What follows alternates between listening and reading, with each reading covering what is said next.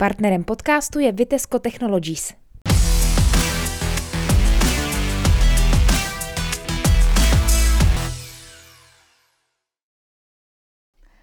Vítejte u dalšího video podcastu Trutnovinek. Život je někdy trošku složitější, zkouší nás, hází nám takzvaně klacky pod nohy, někomu více, někomu méně a je důležité se postavit zpátky na nohy a pokračovat dál a ideálně ještě s úsměvem. A můj dnešní host tohle všechno zvládá. Karolína Vinčálková. Ahoj. Kajo, čau. čau. Kajo, já jsem moc ráda, že jsi přijela pozvání, protože o, jsem nevěděla, jestli budeš chtít, jestli budeš chtít mluvit o tom všem, co se vlastně teďka děje, protože Trutnov aktuálně žije. No. Žije tím, co se vlastně děje u tebe v rodině, co se děje s tvým zdravím a s tou sbírkou na Doniu. Jak to vlastně vnímáš celé, ty poslední dny? No, byla to jízda. Jako my jsme samozřejmě doufali jsme v nějakou podporu, i jsme věřili tomu, že se to jakoby vybere. Dlouho jsme s tím teda váhali. Nebylo to jako, že jsme přišli domů a řekli jsme, tak pojď vyberem si tady milion a půjdem. Váhali jsme nad tím, uh, přemýšleli jsme nad tím a vlastně to, co se stalo, bylo úplně, to byla jízda prostě, obrovská podpora, obrovská vděčnost. My jsme opravdu jako vděční velmi, ale nečekali jsme, že to bude takovejhle šupec. Ale jakože všem děkujeme, samozřejmě jsme za to vděční. A je to jako krásný, když se to vlastně vezmeš kolem a kolem, tak ta podpora byla tak obrovská a tak jako krásná, že prostě to fakt jako zahřálo na srdíčku. Vy jste tu sbírku vlastně uh, vyhlásili nebo vyšla ven nějak v sobotu? V sobotu odpoledne. Odpoledne, já to mám teďka tady před sebou vlastně. Uh, chtěli jste 850 tisíc vybrat, vybralo se 977 tisíc 3 koruny. Přesně. Za jeden jediný den. My jsme to už v neděli večer uh, jsem psala na Donio prozbu, aby tu sbírku zastavili, protože bylo vybraný už víc, než co jsme vlastně jako vyplánovali. Donio teda zareagovalo až někde v neděli po půlnoci, takže tam ještě dobíhaly nějaký ty platby, ale že to bude takhle rychlý, jsme teda fakt jako nečekali, že se takhle lidi spojí a podpoří, to jsme nečekali a bylo to teda úžasné. A neměli jsme v plánu v tom už pak pokračovat. Samozřejmě jsme slyšeli názory na to, že třeba měli jste ještě pokračovat a mohlo to jako běžet, ale já jsem neviděla v tom ten potenciál. My jsme prostě dostali to, co jsme chtěli a přišlo mi zbytečný jako by v tom nějak pokračovat a vybírat nesmyslný nějaký částky navíc, který jako možná bychom je využili samozřejmě, ale nebyl to ten cíl, nebyl to ten cíl náš. Uh-huh. To založení té sbírky vlastně znamenalo pro tebe i výjít na veřejnost se svou diagnózou, která je čtvrté stádium rakoviny, metastázy jater, uzlin a kostí, mm. což u nás v České republice je neléčitelné. Mm. Bylo těžké říct si o peníze, nebo bylo těžké říct, jak vlastně ti je? Tak asi svým způsobem oboje, ale horší určitě bylo takový to, jako přiznat to, jak vlastně na tom seš, protože spousta lidí to neví ani to vlastně na mě není vidět. Takže spousta, spousta lidí samozřejmě to ví. Jsou to takový ty nejbližší rodina, kamarádi to vědí, ale pak vlastně i třeba, když to řeknu blbě, já nevím, potkáš souseda, který ho zrovna nemáš ráda a ten vlastně ví, jak zrovna na tom seš, tak to, to nebylo vůbec jakoby příjemný a bylo to ta, ta horší varianta, než si říct jakoby o peníze. I když to taky nebylo zrovna příjemný, ale... A tak kdo to rozhodl, že teda bude sbírka? Ty nebo manžel? My jsme to hodně dlouho řešili vnitřně, jestli jako jo, oba jsme to řešili, řešili jsme to přes měsíc, určitě. A protože se nám naskytla tady ta naděje, takže jsme ještě tomu předcházeli konzultace s klinikama a vlastně hledání různých jakoby možností a tedy a tedy. Takže to nebylo rozhodnutí, že v pátek jsme řekli, pojďme udělat sbírku. Ale řešili jsme i možnosti samozřejmě půjčky, hypotéky, um, i takovéhle věci, ale vlastně třeba můj manžel, ten byl speciálně ten byl proti jako, jakýkoliv sbírce a říká, pojď počíme si to a tak. A, a pak jsme řešili ale tu stránku věci. Když jsi s takovouhle diagnozou a i když si to nepřipouštíš a já na to nemyslím a denně o tom ani nemluvím, tak ale když se něco stane, tak co tady bude dělat zadlužený můj manžel, který máme hypotéku, budeme ji navyšovat, máme malý dítě a když se prostě něco stane, tak on tady na to bude sám. A to byl takový ten rozhodující moment, kdy jsme jako řekli, že vlastně a manžel ještě přišel s tím, že prodáme byt. To byla první, že prodáme byt. A já jsem mu říkala, jo, to je sice hezká varianta. A co budeme dělat? Já říkám, půjdeme do nájmu, kde dneska ten nájem bude stát víc než naše hypotéka, kterou už nějaký ten rok máme, takže samozřejmě úroky, všechno je někde jinde. A půjdeme do nájmu a budeme tam platit 20 tisíc za dva jedna a vlastně budeme na tom ještě hůř, než jsme jakoby teď, i když tu léčbu zaplatíme. Takže to taky nebyla pro nás varianta úplně. Takže nakonec jsme se dohodli, že to jakoby zkusíme a lidi nás teda podpořili hodně, což za to fakt jako jsme vděční a děkujeme. No. Co jste museli všechno splnit, aby ta sbírka se mohla rozběhnout? A musíš dokládat, eh, kromě jakoby, totožnosti, ověření bankovní identity a takovýhle jakoby, ty základní věci, tak jsme museli samozřejmě dodat lékařské zprávy, že skutečně mám diagnozu, jakou mám, a potom jsme potřebovali doporučení lékaře k této léčbě, což byl ten největší jakoby, problém pro nás, protože ta léčba u nás není. Nebo takhle, ta léčba u nás je. Je dostupná pro dětské pacienty, ale pro vlastně dospělé pacienty tady není, není tady schválená. A tudíž třeba můj onkolog mi řekl, jako, že dělat si můžu v úvozovkách, co chci, ale doporučení mi nedá, protože tu léčbu ani nezná. Takže my jsme museli sehnat onkologa, který je do té léčby, který ji zná, ví, jak to funguje a který nám to doporučení dá. Takže to bylo takový nejtěžší jakoby bod. Takže tohle jsme všechno museli do, do, doplnit, dát na to Donio a na základě toho oni teprve vlastně, jakoby, a ještě jsme museli mít teda cenovou nabídku. Nemohli jsme si stanovit částku, jakou jsme chtěli, že bychom si třeba řekli, jo, tak léčba stojí tady milion, pojďme si vybrat tři. Tak to úplně nešlo, museli jsme mít cenovou nabídku z kliniky, kde nám napsali, kolik ta vakcína jakoby stojí a tak. A něco málo nám Donio povolilo si dát na třeba náklady na cestu, ale vyloženě jsme museli mít i cenovou nabídku. Aha. Nebylo to, není to naše vymyšlená částka, že jsme si řekli 850 tisíc nám tak jako líbí, to si vybereme. tak, jo, tak ne, museli jsme to jako vydoložit, že to opravdu takhle stojí a kolik to stojí a, a jak to je. Uh-huh. Uh, vybralo jsem trochu navíc, uh, jak vlastně to budete moct čerpat. Tam jsou taky určitě nějaké pravidla, podmínky. Uh-huh. Uh, to čerpání je na tři roky. Uh, do třech let to musí být ta částka vyčerpaná. A vlastně my jsme v té sbírce uváděli, že pokud se vybere víc, tak to budeme, můžeme, nebo vyčerpáme na různé doplňkové terapie, které vlastně já podstupuju.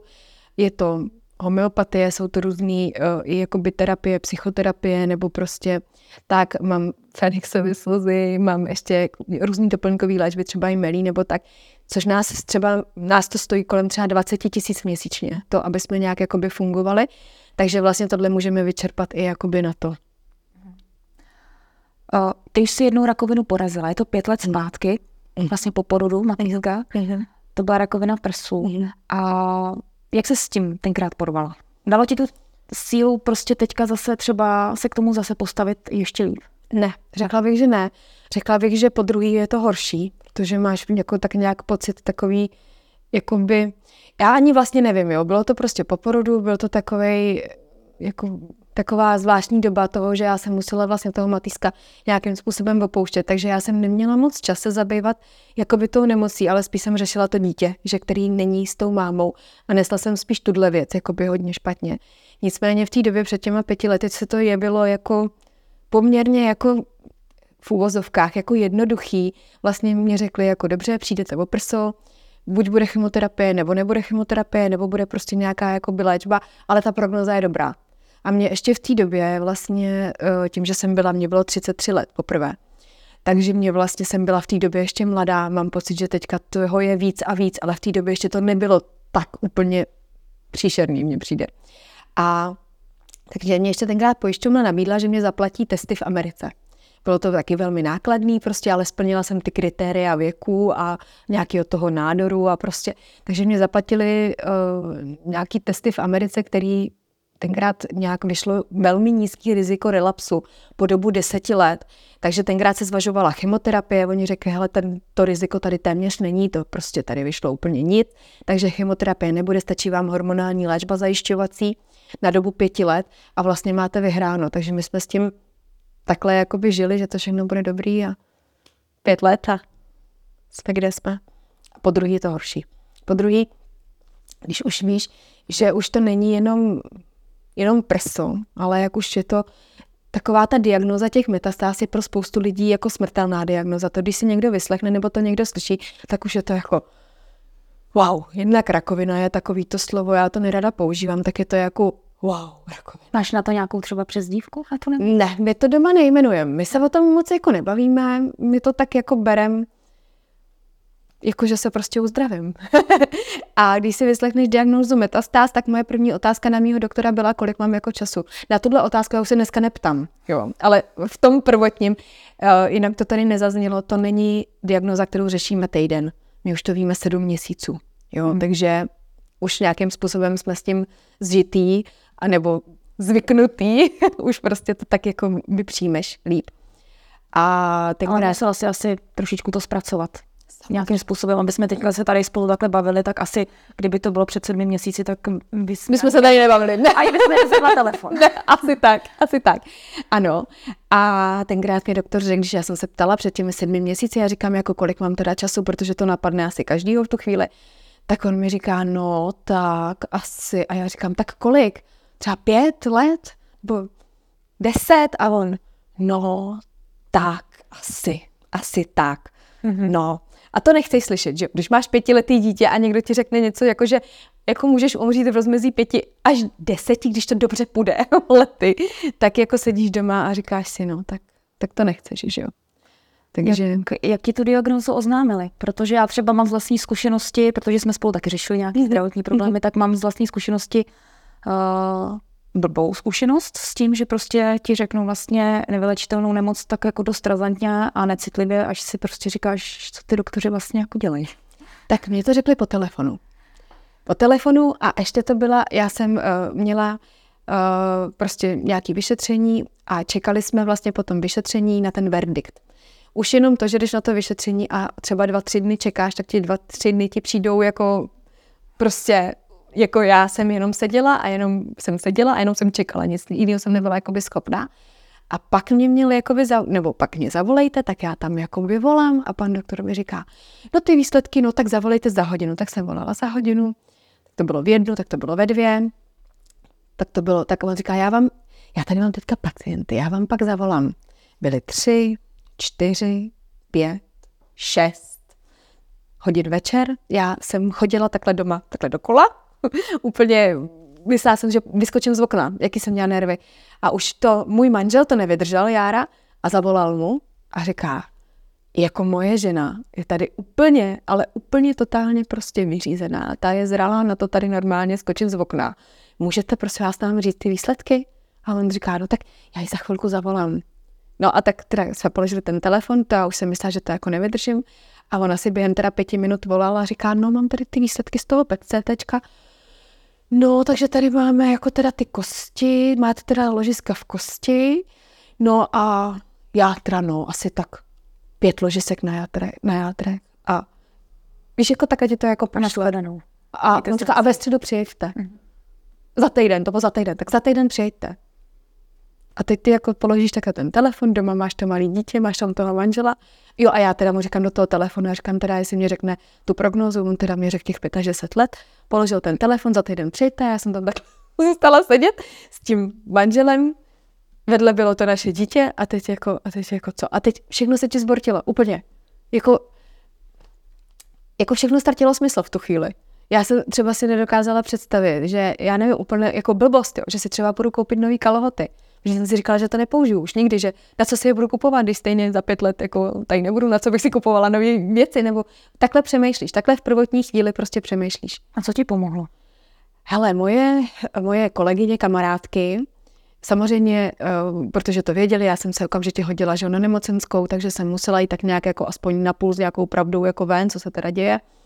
A oni mě uh, dohodili, a nevím, jestli můžu jmenovat nebo dělat nějakou reklamu, ale prostě mě poslali hnedka asi druhý den po té diagnoze, mě poslali k Adelce Drigalský, ona tady má Sun Vibes.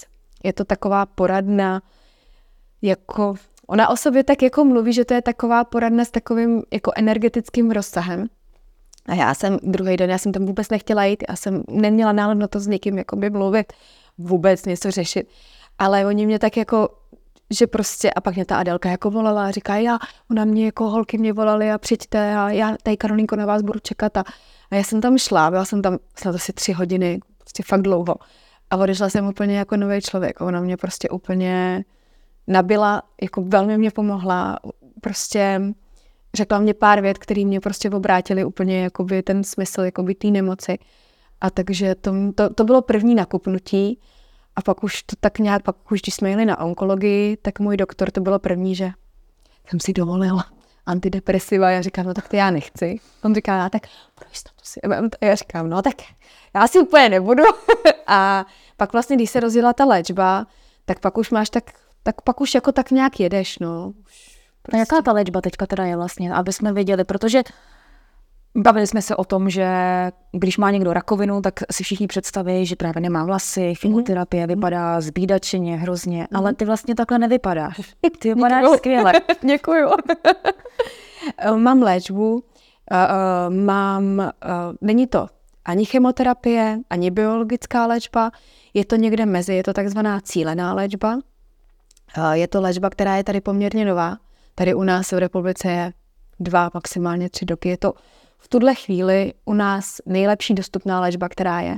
Museli jsme si i žádat pojišťovnu, jestli nám tu léčbu vůbec schválí. Není to jako by, že prostě přijdeš, dostaneš recept za paralel. Schválila. Ale museli jsme po třech měsících prokázat, že ta léčba funguje. Takže mě ji vlastně zaplatili na tři měsíce. Po třech měsících jsme museli prokázat vyšetřením PCT, že vlastně ta léčba nějakým způsobem funguje. A takže to mám tuhle tu léčbu. Taky ten má to určitý vedlejší účinky, ale dá se s tím normálně jakoby fungovat. Jo, je tam prostě každá léčba, asi víš, má nějaký vedlejší účinky, někdy únava, zabíjí to bílé krvinky, takže je tam nějaká náchylnost jakoby určitě k nějakým virozám, mm. takovýhle prostě věci. K tomu mám a k tomu mám hormonální léčbu, kterou beru každý den a mám teda ještě uměle jakoby vyvolaný přechod, protože opět to bylo všechno jakoby hormonálně založený. Takže mám vlastně jakoby takovouhle léčbu a tu léčbu mám po dobu, dokud dokud bude fungovat nebo dokud toto tělo vydrží. Není to léčba, která by tě vyléčila, je to léčba, která to udržuje. Změnila si třeba nějak styl života? I jako třeba celá rodina, postavili jste se k tomu tak, že prostě všechno děláte teďka jinak? Ze začátku ne. Ze začátku, než jsme se s tím nějak poprali, tak nám to jakoby chvilku trvalo. Měla jsem dokonce i období po té po té jakoby, po té diagnoze samotný, když jsme tak nějak to začali přijímat, tak jsem měla období, že jsem neřešila vůbec nic a byli jsme snad každý den u mekáče a prostě opravdu jsem neměla vůbec jako energii na to ještě řešit jako něco víc. Takže to bylo takový období fakt jako takových prasáren. Ale pak eh, vlastně první takový nakopnutí byly knížky od pana doktora Vojáčka.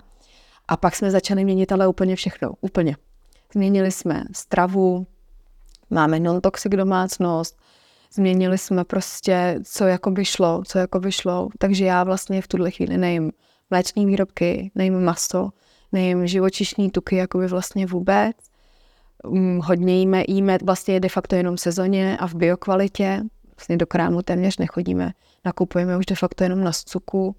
Takže hodně, hodně, hodně jsme změnili, hodně jakoby toho děláme. Určitě.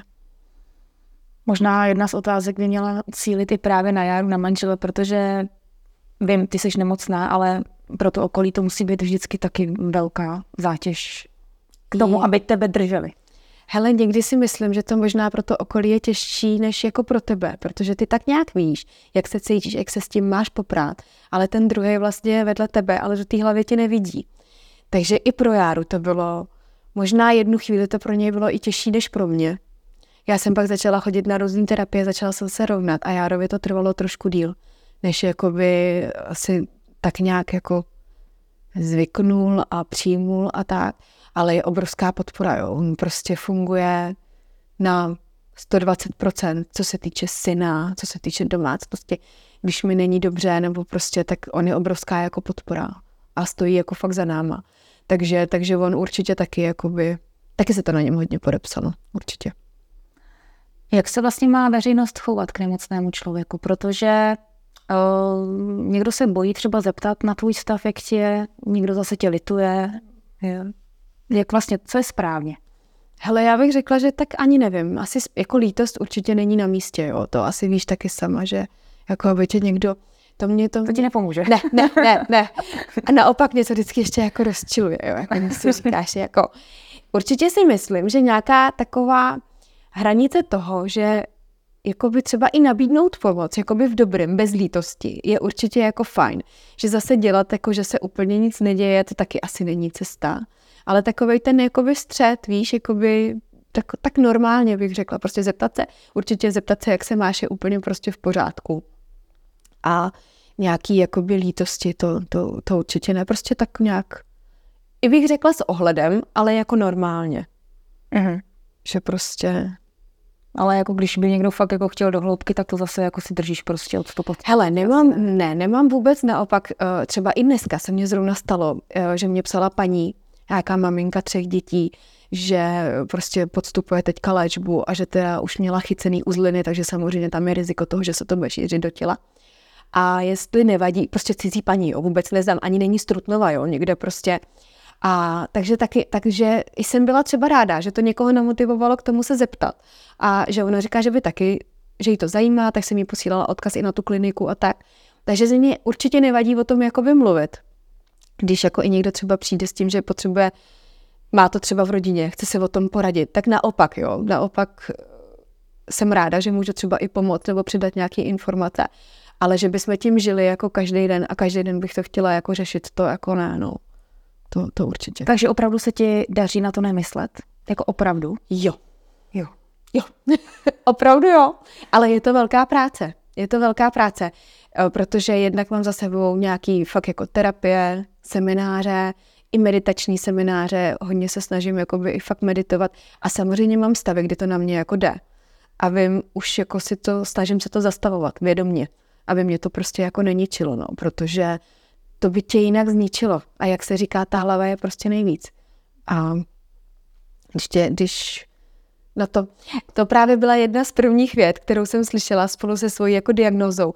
A je to, já teda nejsem doktor, jo, takže aby mě nikdo nechytal tady jako za slovo, ale že když seš jako ve stresu, jsou nějaký dvě linie těla a když jsi jako ve stresu, tak tvoje tělo jede v nějakém nouzovém režimu. Teď fakt. A nefunguje ti imunitní systém. A naopak, když jako jsi v klidu, tak ten imunitní systém může v klidu pracovat. Proto když jsi nemocná, tak nejhorší, co je, že jsi jako v nervech, protože v tu chvíli ještě si škodíš, že ten imunitní systém nemůže jakoby bojovat. Takže vlastně to byl takový první impuls, kdy jsem říkala, musím tu hlavu nějak jako uklidnit, abych vlastně mohla jakoby s tím bojovat. Takže se snažím opravdu, jako umím to už jako, že poznat, ha, jde to na mě a říkám, já roj, necítím se dobře, takhle si zavřu dveře, pustím si meditaci a opravdu se házím jako do klidu. Mhm. Je to pravda, že vlastně, když má člověk tu nemoc nastavenou v hlavě, tak je to špatně a když se s tím takhle srovná, tak najednou ta nemoc vlastně není. No, jako je to tak, je to tak, je to tak. Já kdybych jako nevěděla, že mi něco je, tak mě nic není. Ale pak samozřejmě, já jsem, jsou lidi, jsou, já vždycky říkám, jsou dva lidi, dva typy lidí, jo. Jedni jsou takový ty, co jdou opravdu tou cestou té jako klasické medicíny a vlastně se i bojejí zkusit cokoliv navíc. A já neříkám, že ta cesta je špatná. Já to nehodnotím, každý má svoji cestu. A já jsem, já jsem takový ten střelec, který prostě si nechá napíchat kde co, jo. A vlastně si říkám, tak to zkusím, když to neoblíží, tak to může jenom pomoct. Takže i proto mě to furt motivuje hledat jakoby i něco dál. Něco jakoby, že můj onkolog mi třeba řekl, proč chcete zkoušet něco, když vám to teď funguje. A já jsem říkala, ale já nechci čekat na to, až to přestane fungovat, protože to už třeba jednou může být pozdě. Třeba konkrétně ty játra, to je prostě časovaná bomba. A nikdo ti neřekne, jestli to vybuchne za půl roku nebo dobře za pět, deset let. Ty vlastně nic nebolí v tuhle chvíli. Ne. Ale já na to čekat jako nechci úplně. Někdy mě bolá, mám jedno ložisko v kyčli, někdy prostě cítím tu kyčel, když třeba máme nějaký delší výlet nebo něco. Ale já si to tak jako neberu. Ne, neberu to jako omezení, protože to bych nemohla dělat nic. Takže žádný omezení, co se týče pohybu třeba, nebo západ. Co mě tělo pustí, no. Jako, ale, takže já to takhle, říkám, já to mám spíš nastavený v hlavě, aby mě pustilo, takže... takže ne. My, když jsme se domluvali na rozhovor, tak uh, já jsem se musela smát, protože Gája prostě to bere všechno fakt s humorem, což je jako super. Uh, a já jsem říkala, kdy teda jako může. A ona říká, no ve středu to nejde, to jedu na onkologii do Prahy, to je na dlouho. V úterý to mám vlastně ty kapačky, tak možná potom by to bylo akorát. to říká, tak někdo chodí na nechty, na řasy. A ty to bereš jako trošku Jo. líny. Jo, jo, jo. Že co vlastně teďka všechno jako děláš a kdy se vlastně rozběhne ta léčba, ke kterým se chci dostat, protože to je terapie dendrifickými buňkami, na kterou se vybíraly ty peníze. Takže vlastně co teďka bude? Hele, takže uh, my teďka nám naši velmi dobří kamarádi, protože to jsou takový ty podpultovky, ke kterým se jen tak nedostaneš, tak nás doporučili uh, k panu doktorovi do Prahy, který je jeden z mála v České republice, který tady dělá terapie jmelím. Jmelí je v Německu, Rakousku, Švýcarsku schválená léčba pro onkologické pacienty. U nás to tak není, u nás to je neschválená léčba. A takže díky nim jsme se tam dostali, nebudu tady teda jmenovat, aby mě někdo nenašknul. A mám vlastně teda terapii jmelím.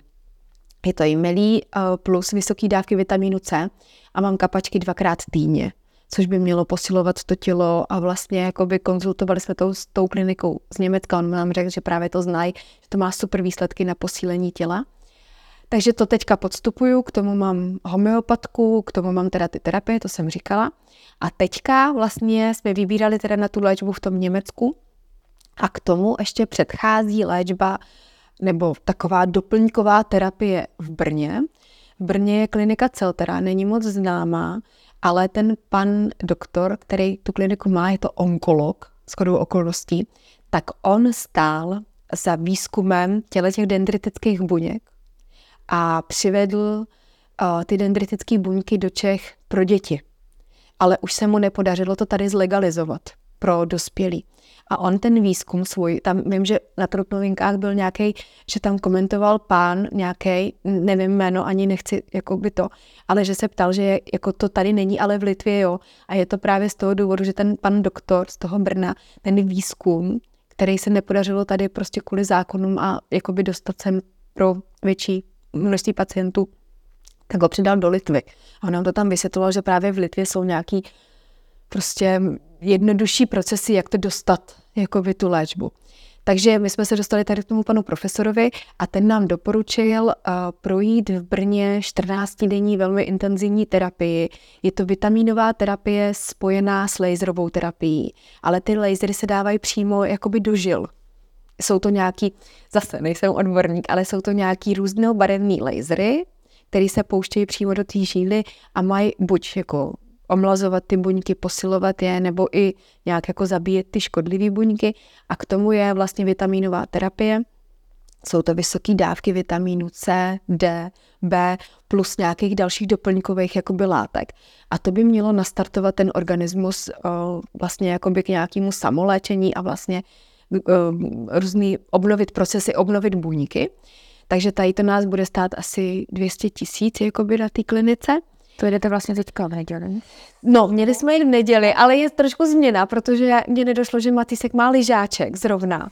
Takže my kvůli, aby jsme mu zase úplně nekazili dětství a bylo mě líto, že by přišel o ten lyžáček, tak jsme to posunuli na únor.